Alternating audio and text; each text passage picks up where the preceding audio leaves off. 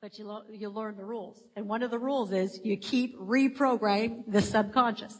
So let's spend a few minutes. How can you and I reprogram how we feel about failure? How we see failure? How we think about failure? So that when we face failure, something comes up for us that's different. That's empowering. That causes us to pick up the phone again, even though it feels like a 3,000 pound apparatus. We can do that. So how do we shift the subconscious about failure? What really is failure? Opportunity to learn. This is my opportunity to learn. Thank you, God, for opportunity.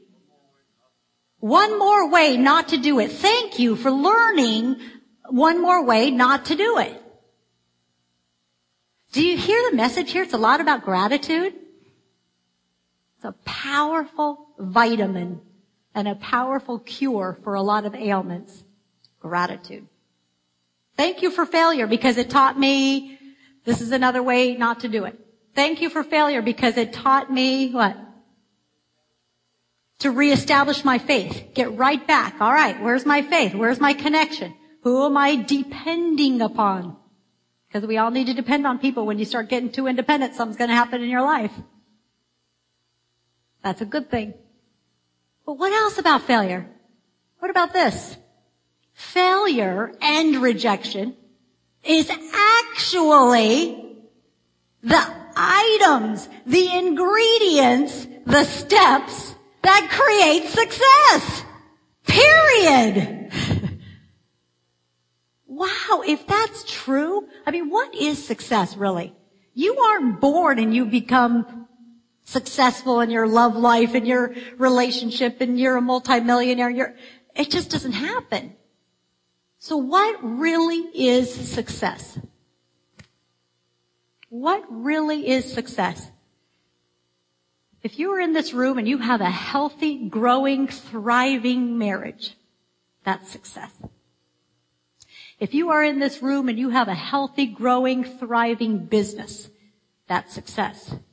If you are in this room and you have a healthy, thriving, growing relationship with your teenagers, I have three of them. That's a success. And four, because I call Peter my fourth teenager.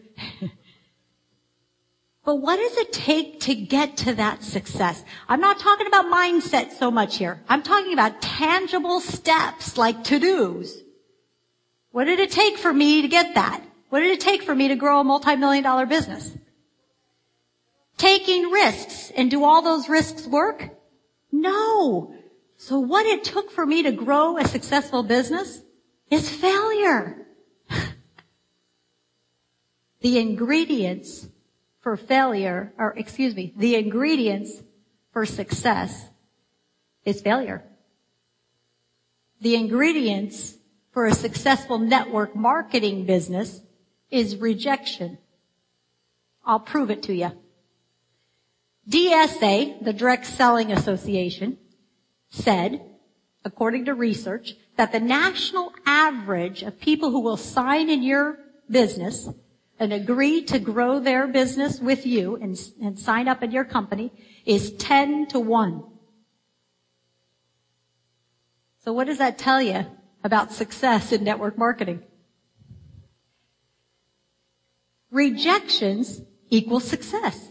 If you can deal with 10 rejections, if you can deal with that people, and only have like five scoops of Haagen-Dazs instead of the, the whole carton. if you can deal and manage rejection, that's the stepping stone to success. So I want you to picture right now, everybody look at me. I want you to picture yourself doing this. Every time you face a failure and you experience a failure, I don't, you can have a pity party. Go for it. Some of you really love drama like I do. Go for it. Big. Have a huge pity party. and then stand back up and take a step. Just like Zhenya taught us, you take a step because you are one step closer to success. Because what is success? It's a step of failure overcome, a step of failure overcome, a step of failure overcome. Whether it's a loving marriage, whether it's a finding the love of your life, whether it's relating with your teenagers, having contribution on the planet or building a multi-million dollar business.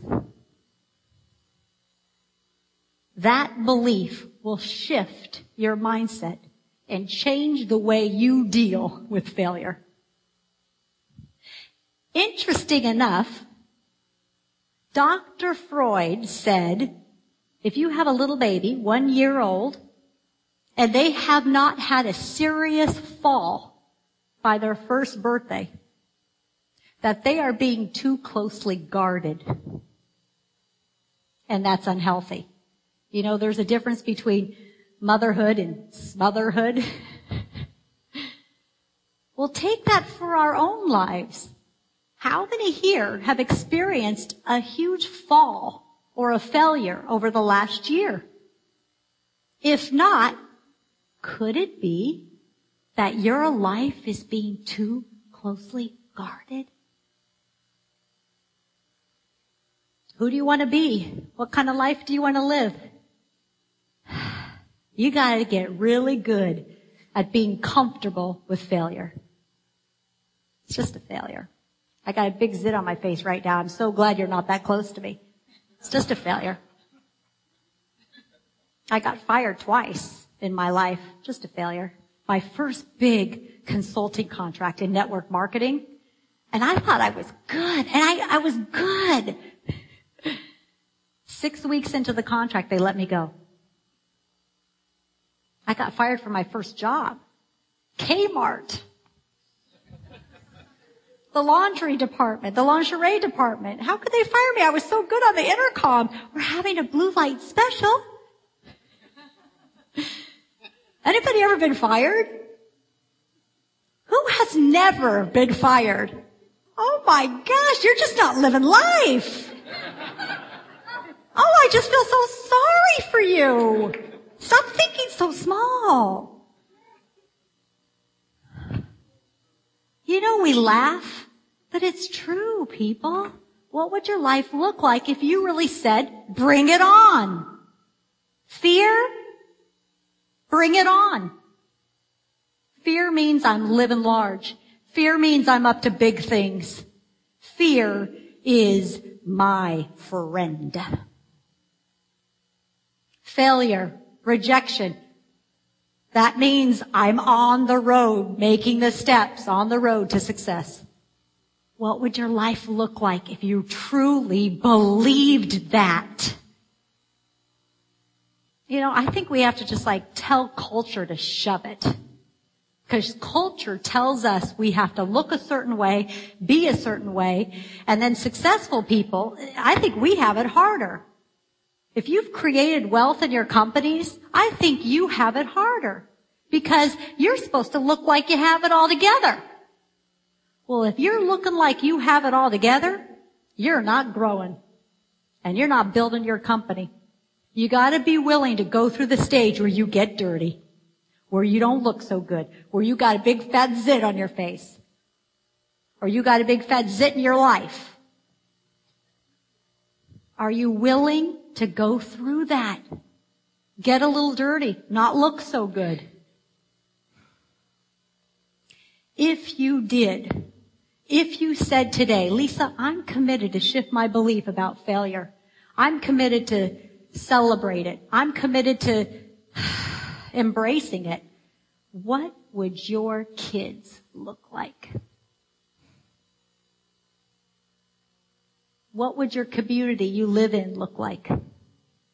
What would your company look like? You know, Mr. Watson Sr., the founder of IBM, once hired an employee that lost the company $20 million. Now this was back two decades ago when $20 million was a heck of a lot of money. And this man walks in to the office Mr. Watson Sr. with his head held low because he thought he's getting fired. But what do you think that brilliant mindset of a man, Mr. Watson Sr. said to that guy? Yeah, you got, you're all saying it. He looked at him and he said, you just cost this company $20 million educating you. You're the last person leaving this company. What if you said that to yourself? You looked at yourself after a big fat failure. You looked at yourself in the mirror and you said, hey, you sexy thing, you really blew it. You just lost your company $2 million. You're the last person leaving this company. Now get back to work. How liberating to know that failure is the steps to success. How liberating to know it's okay to get a little dirty. It's okay to mess up. That's what true entrepreneurs do. That's what visionary thinkers do. That's what world